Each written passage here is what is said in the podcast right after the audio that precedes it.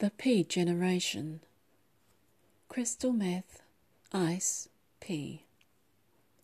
Methamphetamine has a host of names, and it is only one of numerous amphetamine drugs used by people for recreational use. Many become addicts. I've only recently become acquainted with the use of meth and did not know that it came in pill, powder, crystal, or liquids, or that it could be swallowed, snorted, injected, or smoked in a bong. I've never been interested or curious about drugs. I've seen them, of course.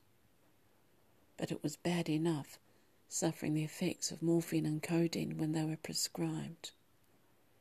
I didn't like the effect of those and had no intention of trying anything else. I've been at parties and concerts and different places where drugs were freely available, but never partook. Nor did I hang around places or people where they were. I usually left discreetly. It wasn't my thing. I know some people that were utterly consumed by it. It killed their relationships with almost everyone that was closest to them. They lost, lost their partners, their children, their jobs, and subsequently their source of income and their homes. Most still had their parents that hung in there but some lost their parents too. I've never seen as many P users as I have since I returned to New Zealand. I lived in areas in Australia where, if people had any drug preferences, they weren't out on display. The last place where I lived was not exactly a gated community, but it was a single one way court with a park in the middle and the houses built around it.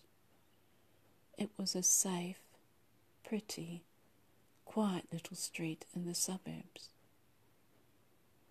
When I travelled on the train to work in Melbourne, there were homeless people in the city and others that jumped on the trains without paying and left when they spotted the inspectors but it is strange to me how I spent so many years in that city and never saw drugs and the effects of it there as I have here. I've seen it on the streets, downtown, in more than five towns and cities in New Zealand that I can think of without too much effort.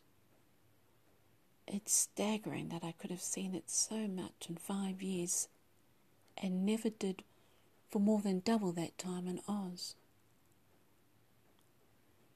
I've met people whose families have been affected by it here. People who have been contacted by social services with regard to children that the government has removed from the homes of P addicted parents. Sometimes the public called the police because the children were seen on the street. I am astounded at how widespread in the community it has become, and it affects all levels of society. Several people have put themselves forward to foster kids that have been abandoned, and I know of others who are considering doing the same. It is commendable, but so heartbreaking for all concerned. It is not an easy task that they have set for themselves, but they're thinking of the children. I've lost count of how many grandparents have taken responsibility to raise their grandchildren. They did not want them to go into the system. There have been a lot of stories of abuse that have surfaced from adults that were placed into welfare when they were young and there have been many cases of where they had been moved from one place of foster care to another more than 30 times. Some were moved more than 70 times. How can a child learn security when they are bounced around so much? Babies find homes more easily than older children, and siblings are often separated.